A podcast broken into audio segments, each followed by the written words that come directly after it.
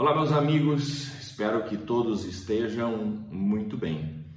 Tema proposto: doação no planejamento sucessório é um tema muito instigante que gera diversas discussões no âmbito prático.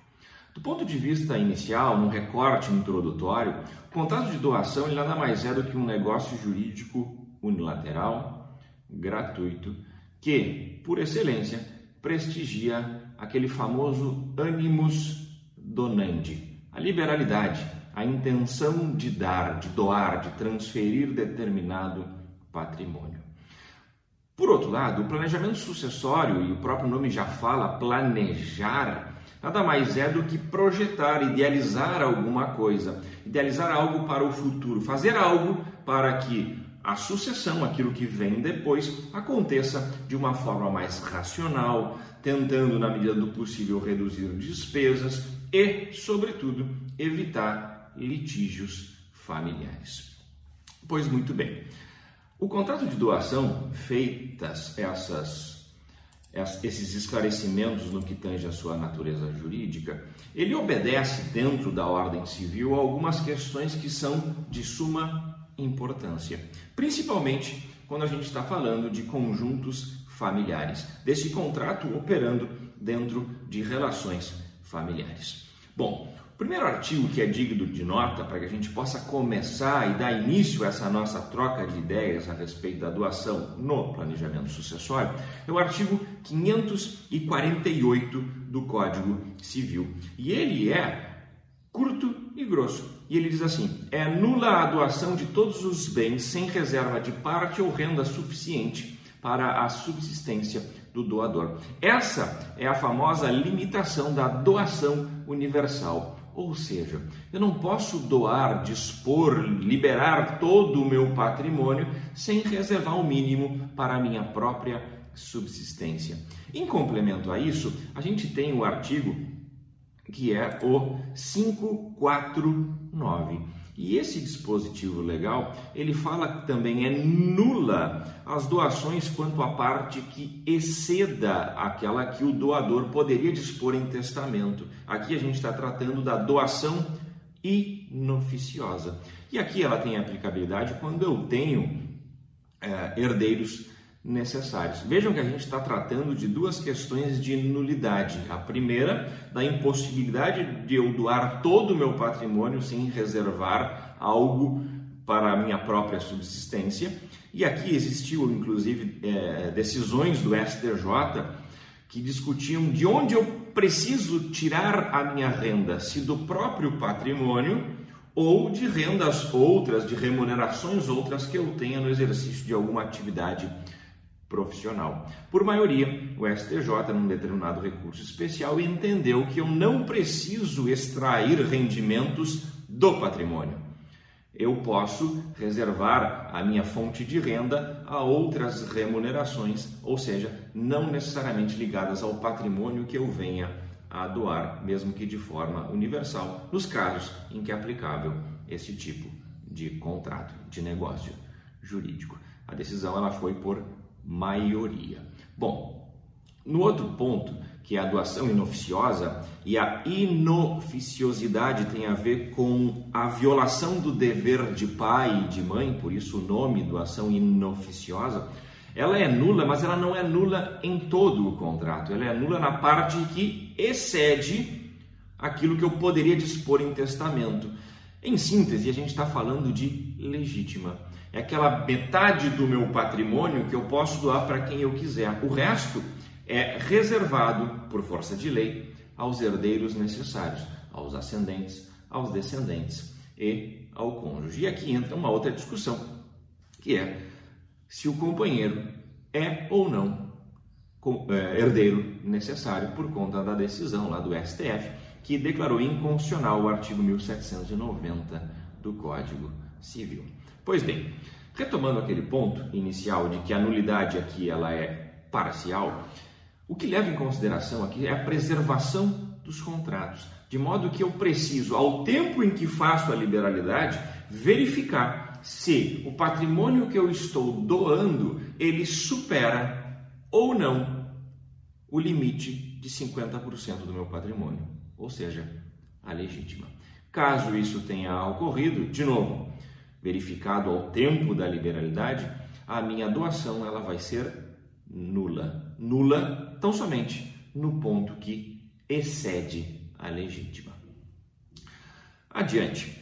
E agora, mais especificamente no que tange a doação dentro do conjunto familiar. E aqui o dispositivo a que eu faço referência é o artigo 544 do Código Civil, que por sua vez tem a seguinte dicção: a doação de ascendentes a descendentes ou de um cônjuge a outro importa adiantamento do que lhes cabe por herança. Então vejam que qualquer ascendente que faça uma doação ao seu descendente ou de um cônjuge ao outro, isso importa um adiantamento daquilo que esses donatários receberiam quando da morte do doador. É um adiantamento de herança, é um adiantamento daquilo que eles receberiam quando morto estivesse o titular do patrimônio. E por essa razão, dentro dessa concepção, a regra, a ideia principal é de que esses bens que estes donatários, sejam cônjuges ou descendentes, devam, no momento da abertura da sucessão, trazer à colação o valor referente a este patrimônio recebido adiantado. Isso está no artigo 2002 do Código Civil, que fala que os descendentes que concorrem à sucessão do ascendente comum, eles são obrigados para quê? Para fins de igualar as legítimas a conferir o valor das doações que dele receberam, sob pena de sonegação. Então, esse é o Instituto da Colação, que tem como finalidade, já frisei e agora repito, o fim de igualar o tratamento, a fim de que não exista discrepância entre os quinhões. Bom, isso quer dizer que eu não posso beneficiar um filho ou um descendente em detrimento de outro? Não, eu posso fazer isso. E uma das, uma das medidas que podem ser adotadas nestes tipos de situações é a dispensa da colação. E isso é um, e, e, essa prerrogativa, ou melhor, essa alternativa, ela está disposta no artigo 206. A regra, volto a dizer, é de que a colação ela deve acontecer, de modo que ela somente não irá acontecer se houver expressamente essa dispensa da colação, a que é referida no artigo 200, 2006 do Código Civil. E essa dispensa ela pode ser otorgada pelo doador num testamento, ou seja, na disposição de última vontade, ou também no próprio título da liberalidade. Trocando em miúdos, no momento em que eu faço um contrato de doação, eu coloco expressamente a dispensa daquele descendente ou do cônjuge a trazer no futuro a colação daquele bem que lhe foi adiantado. Existe ainda uma discussão, uma discussão é, do ponto de vista de formalidade, de que essa colação, como ela pode ser feita em testamento, de que ela também poderia, caso não tivesse sido feita no próprio instrumento, por meio de aditivo, por meio de um outro contrato, de, uma, de, uma, de, um, de um adendo ao instrumento anterior, para fins de expressamente fazer referência a essa dispensa da colação. Tá? Avante. Outro ponto que agora também é muito discutido diz respeito ao artigo 2004 do Código Civil em comparação com o artigo 639, parágrafo único do Código de Processo Civil. A questão que repousa aqui nesse debate é como eu apuro o valor da colação. Porque o artigo 2004 do Código Civil, ele diz que o valor da colação será aquele estimado ou certo que lhe atribuir o ato da liberalidade. Então, se eu fiz diante da dicção desse artigo 2004, uma doação a um descendente no valor de 100 mil reais no ano de 2005, quando eu vier a falecer e este descendente tiver que trazer a colação este bem, o artigo 2004 fala que o valor será o mesmo que eu atribuí na época da liberalidade lá nos idos de 2005. Em contrapartida, o artigo 639, parágrafo único do Código de Processo Civil, ele diz que os bens é, que, que serão trazidos à colação, eles devem ser calculados pelo valor que tiverem ao tempo da abertura da sucessão. Eles devem observar o valor no momento em que o titular do patrimônio, aquele que fez a doação, faleceu. Isso se chama abertura da sucessão. Então a gente tem dois momentos distintos de apuração do patrimônio, um pelo Código Civil, outro pelo Código de Processo Civil. O STJ lançou uma decisão muito curiosa que, que fez incidir sobre esse tipo de situação um critério temporal. E eles obedeceram, porque nesse caso estava em debate um caso que tinha a aplicabilidade do Código de 1916.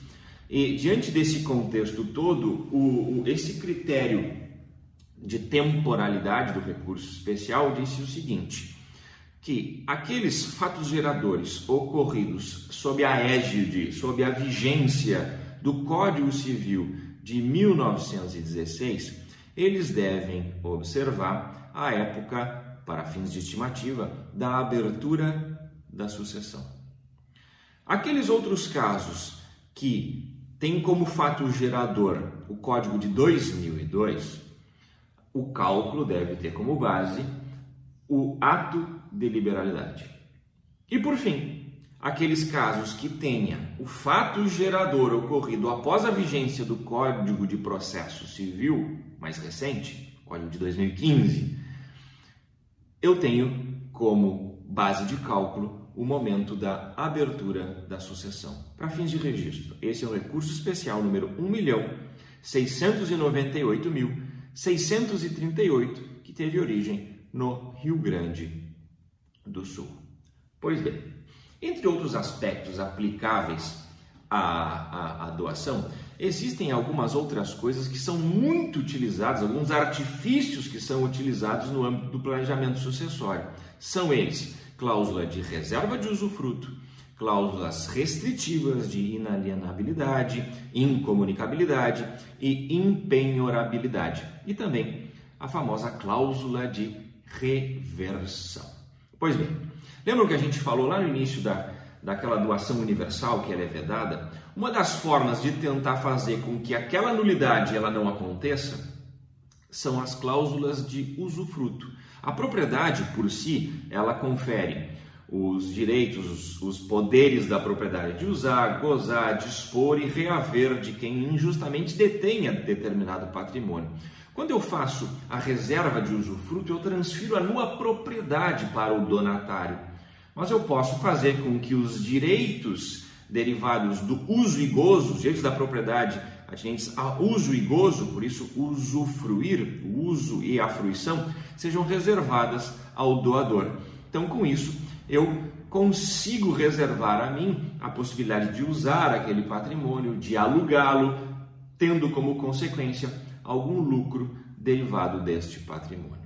Isso é muito utilizado, inclusive em outros um pouco mais complexos planejamentos sucessórios que têm no seu cerne a instituição de pessoas jurídicas, as famosas holdings. As cotas são doadas, mas os direitos políticos e econômicos são reservados aos donatários, aos doadores, melhor dizendo. Pois bem, outros pontos que são relevantes são as cláusulas restritivas, as cláusulas, já disse, de incomunicabilidade, inalienabilidade e impenhorabilidade. Aqui vale dizer que no momento em que eu faço a doação, eu faço incidir a cláusula restritiva de inalienabilidade, ela por si só, mesmo isolada e sozinha, traz consigo as outras restrições de impenhorabilidade e incomunicabilidade. No entanto, a recíproca não é verdadeira. Se eu tenho as outras duas e não tenho a inalienabilidade, eu não vou poder vender na condição de, de, de, de donatário este patrimônio, mas eles não vão se comunicar com o meu cônjuge, eventualmente se eu casar por um regime comunitário, de como o parcial de bens, por exemplo, ou até mesmo no regime de comunhão universal, se essa cláusula ela está referida no instrumento da doação. E também ela não vai ser objeto de constrição para fins de satisfação de eventuais dívidas que eu tenha. Vejam que isso é muito importante, só que isso tem, por exemplo, no que tange a incomunicabilidade, ela tem uma eficácia em vida. Porque imaginem que o pai doa para um filho um bem com incomunicabilidade, o certo é que este bem em vida, pelo regime de bens, não vai se comunicar com o cônjuge desse filho. Agora, se esse filho é, vem a falecer, isso é um patrimônio particular dele. E sendo patrimônio particular, e considerando também que a cláusula de incomunicabilidade tem efeito em vida, esse patrimônio, a depender da ordem da vocação hereditária, do regime de bens aplicável àquele casamento ou união estável, o cônjuge desse filho ele vai herdar aquele patrimônio que tinha a cláusula de incomunicabilidade, porque ela não tem os seus efeitos, a cláusula, após a morte. Então vejam que isso é importante. E para tentar fugir disso, a gente entra no último ponto, que é a cláusula de reversão. E essa cláusula de reversão nada mais é do que eu faço a doação para uma determinada pessoa, caso ela venha a falecer antes de mim, o patrimônio, ao invés de seguir o raciocínio lógico de sucessão desta pessoa que foi donatária e, consequentemente, para os seus sucessores, ela volta para mim, que foi o doador. Ela volta para a minha esfera de patrimônio. Vejam que com isso a gente trafegou por várias espécies ou várias modalidades de doação, doação universal, doação inoficiosa, doação de ascendente para descendente ou entre cônjuges e também deu alguns contornos que revestem esses contratos de doação, algumas cláusulas que servem de artifício, que servem de uma estratégia muito boa no planejamento sucessório. Esse era o recorte, essa era a ideia de trazer alguma, alguns alinhamentos no que diz respeito à aplicação do contrato de doação, de novo, um, um contrato unilateral, um contrato gratuito, que tem a liberalidade no seu cerne, tudo, tudo isso aplicável ao planejamento sucessório. Havendo qualquer dúvida, havendo, havendo qualquer tipo de indagação, não hesitem em buscar contato, eu fico à inteira disposição de vocês. É muito bom conversar com a classe da advocacia, principalmente quando a gente está inserido num instituto tão prestigiado, num instituto que tem uma história por trás de si, que é o IARGS. Muito obrigado pela oportunidade e um forte abraço.